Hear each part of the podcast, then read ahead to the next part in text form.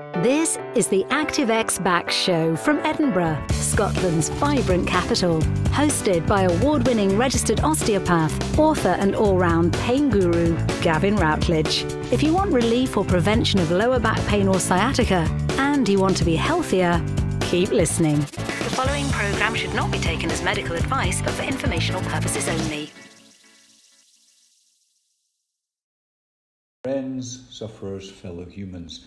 Lend me your ears so that I may whisper into them in order to ease your lower back pain.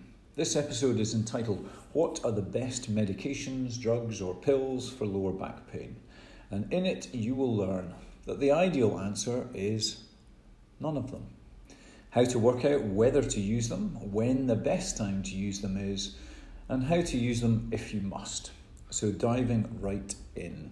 Why is the ideal answer none of them? Well, if I take you right back to episodes 1 to 6, the foundation episodes of this podcast, you should remember that what is the biological purpose of pain? Pause, pause. What is the biological purpose of pain? That's not a rhetorical question, it's a question to you. The biological purpose of pain is an alarm system. And if you mute it by simply taking painkillers, then you are missing an opportunity to learn from your pain, my good friend. Now, if you are someone who is sitting there, or not sitting, but now jumping up and down, screaming at me, saying, My pain is horrendous, how dare you suggest that I could learn something from it, then apologies. Remember, this podcast is provided for informational purposes only. It is not intended to replace medical advice. However, for the vast majority of lower back pain sufferers, medication does very little good. And if it lulls you into the false sense of security that you can carry on doing things that would otherwise be painful, then it is entirely counterproductive. So, if you have recent onset lower back pain, then especially I would advocate for not using medication if you can manage without it. Remember, pain is there to warn you not to do something, it's there to teach you. So, back off and try not to do the things that hurt. The other reason that the answer is none of them is that very few medications benefit you in the long run. So, opiates are an absolute classic.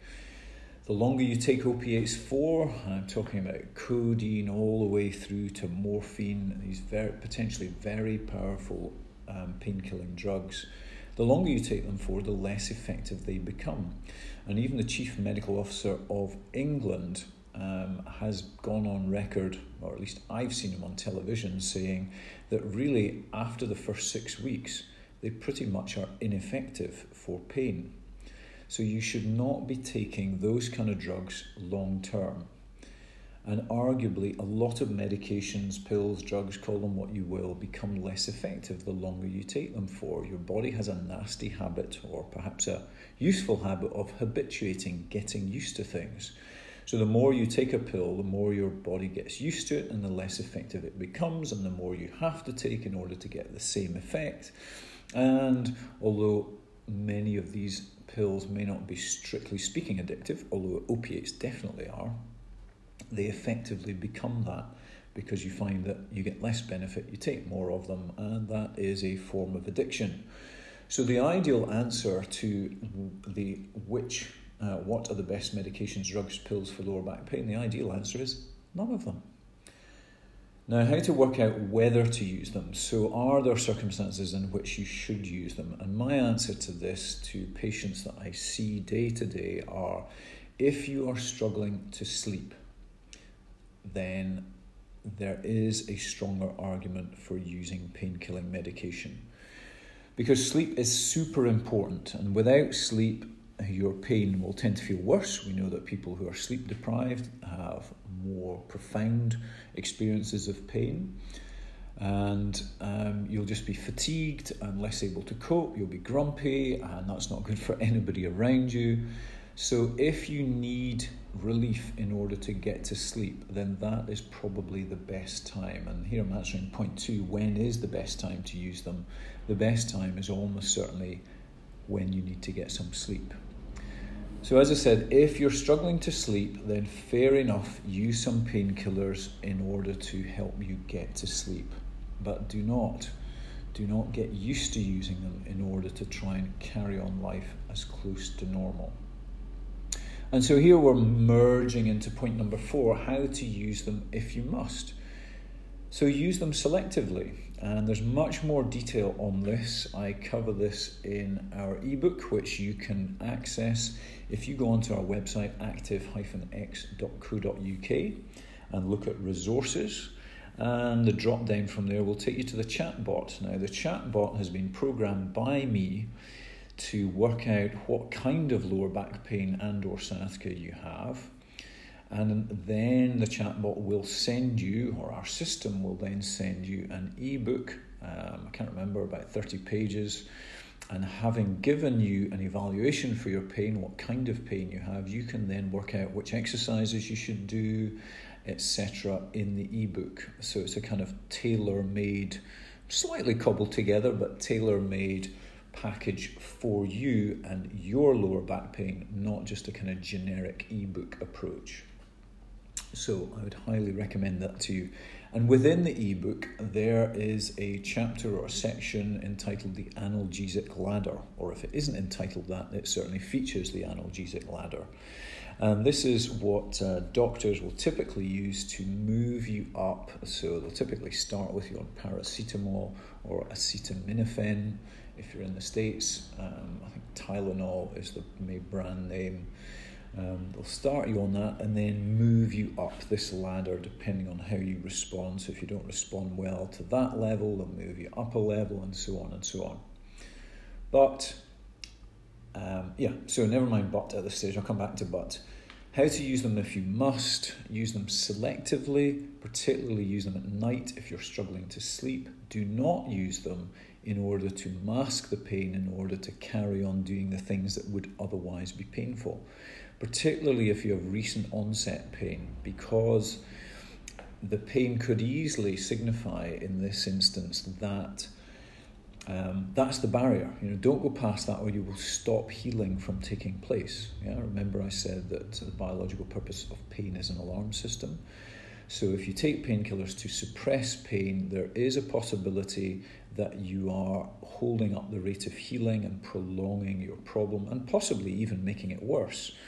You know, the classic is sportsmen who use analgesia in order to carry on doing the sport, but they're actually doing further damage to the related tissue that's causing the pain.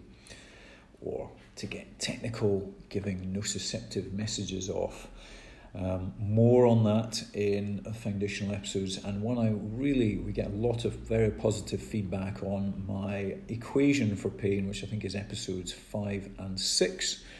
Uh, so if you want to understand how pain works and how what determines the severity of pain you experience, then go to episode five. So that's really it. Um, the ideal answer is don't use any medications, drugs, and pills if you really don't have to. If you really do, then nighttime, in order to get a decent sleep, is probably a sensible time to use them. And yeah, don't just don't just use them on an ongoing basis. Get some help. Help to help you to understand exactly what the cause of your pain is, and I don't just mean at a tissue level. I mean what caused you to develop lower back pain in the first place. And again, go back to episodes 1 to 6 to understand that. Because if you're not addressing the cause, you're only treating the symptom. And remember that prevention is better than cure. So if you'd like personalised help on that, you can consult us in person in Edinburgh's West End or do an online consultation, which works excellently well. Uh, we have people from all over the world who call in, uh, or rather, we schedule them in and then do an online face to face call with them to help them to understand their problem and take them forward, coach them to long term relief and prevention. So you can do that all through active-x.co.uk. And if you have any particular and very specific questions to you, then please send them to me, gavin at active-x.co.uk, and I'll make it the subject of another podcast episode. You can also message me on Facebook at ActiveXBacks and on Twitter at ActiveXBacks. Okay, bye for now. I managed to keep it under 10 minutes. Goodbye.